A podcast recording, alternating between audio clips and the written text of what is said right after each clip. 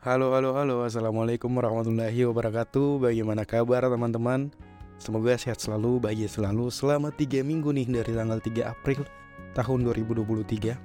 Ya tentunya masih di tahun yang sama sampai sudah 3 minggu saya tidak upload setiap hari Sabtu karena ada beberapa kesibukannya teman-teman. Salah satunya yaitu pulang kampung. Karena di Idul Fitri kan saya pulang kampung dari universitas ini ke tanah halaman saya. Oke, tanpa lama-lama kita akan bahas saya Alvaris Bahmid.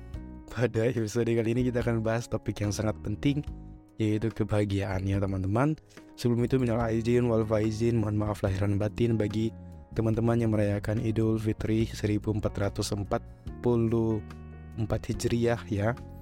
Oke, tanpa lama-lama kita akan bahas tentang bahagia di Baca Rita dulu. Mari baca Rita, dibaca Rita dulu.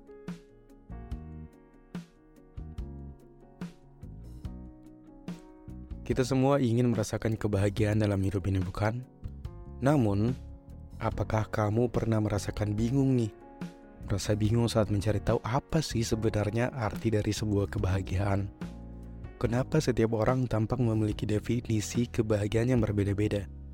Jadi, menurut saya, jawaban sederhananya adalah karena kebahagiaan adalah sesuatu yang sangat personal. Itu sebabnya takaran kebahagiaan yang kita rasakan pun berbeda-beda antara satu sama lain. Ada banyak sekali faktor yang mempengaruhi kebahagiaan seperti uang, karir, hubungan, dan sebagainya.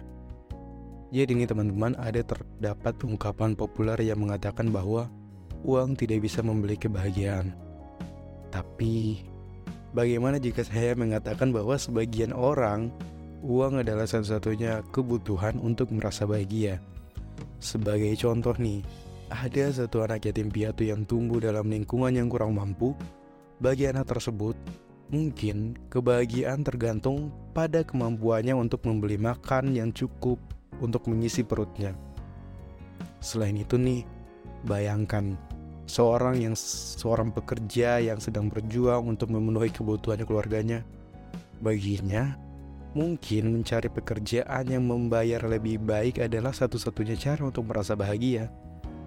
Jadi ini teman-teman kedua contoh tersebut sangat menyedihkan ya karena kebahagiaan mereka tergantung pada hal-hal yang sederhana seperti uang dan makanan sebenarnya tidak menyedihkan sih jika dipandang dalam sudut pandang tertentu. Jadi meskipun begitu contoh tersebut nih menunjukkan bahwa betapa personalnya arti kebahagiaan dan bagaimana setiap orang memiliki takaran kebahagiaan yang berbeda-beda. Kebahagiaan bagi mereka datang dari sesuatu yang sederhana tetapi sangat penting bagi mereka. Oleh karena itu, ketika kita membicarakan tentang kebahagiaan, penting nih bagi kita untuk memahami takaran kebahagiaan dan juga kebutuhan kebahagiaan bagi orang-orang itu berbeda-beda dan unik. Contoh, ada contoh lain bagi seorang tukang ojek dan juga musisi jalanan nih, kebahagiaan bisa datang dari banyak hal yang mungkin terlihat sederhana dari kita.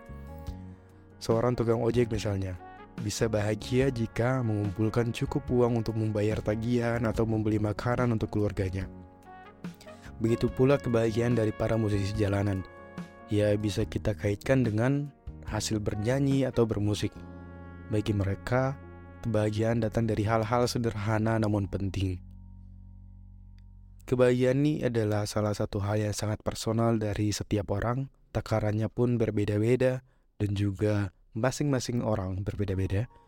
Tapi nih, terkadang kita sebagai manusia terjebak dalam membanding-bandingkan kebahagiaan kita dengan orang lain, terutama di era media sosial yang serba visual ini.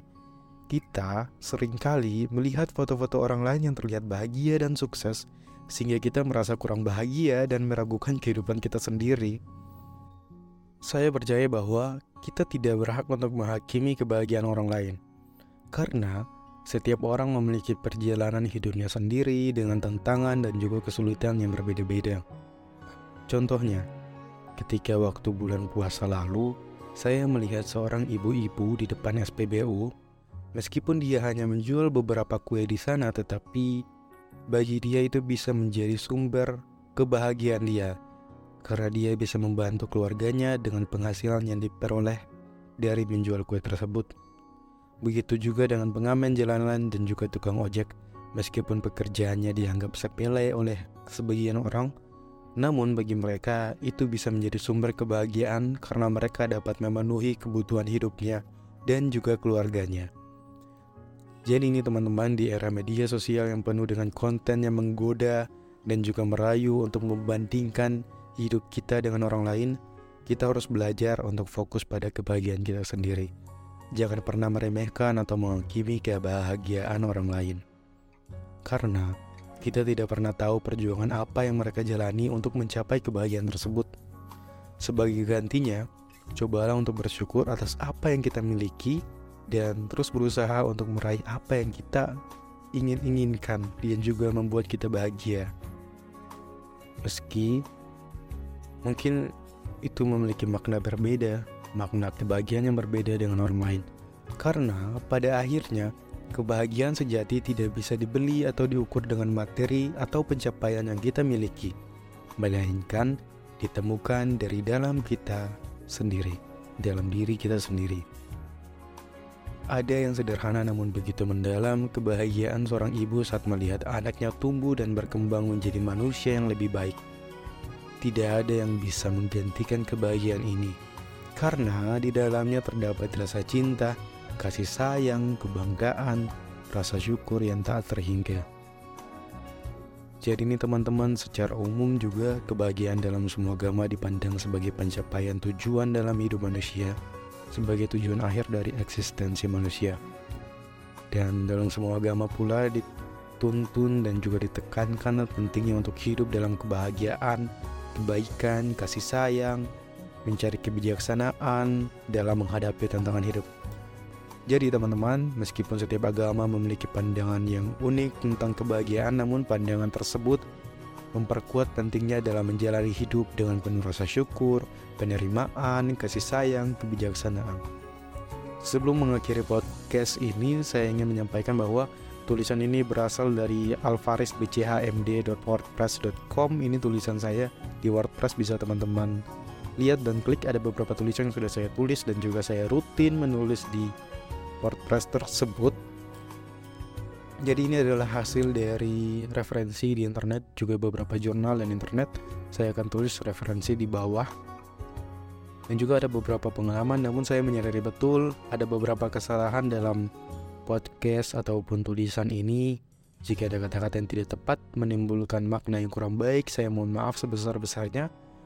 Karena saya sebagai penulis pemula yang sedang belajar, saya sangat menghargai atas segala masukan dan saran untuk meningkatkan kualitas tulisan saya dalam podcast yang akan saya baca maupun di WordPress ini.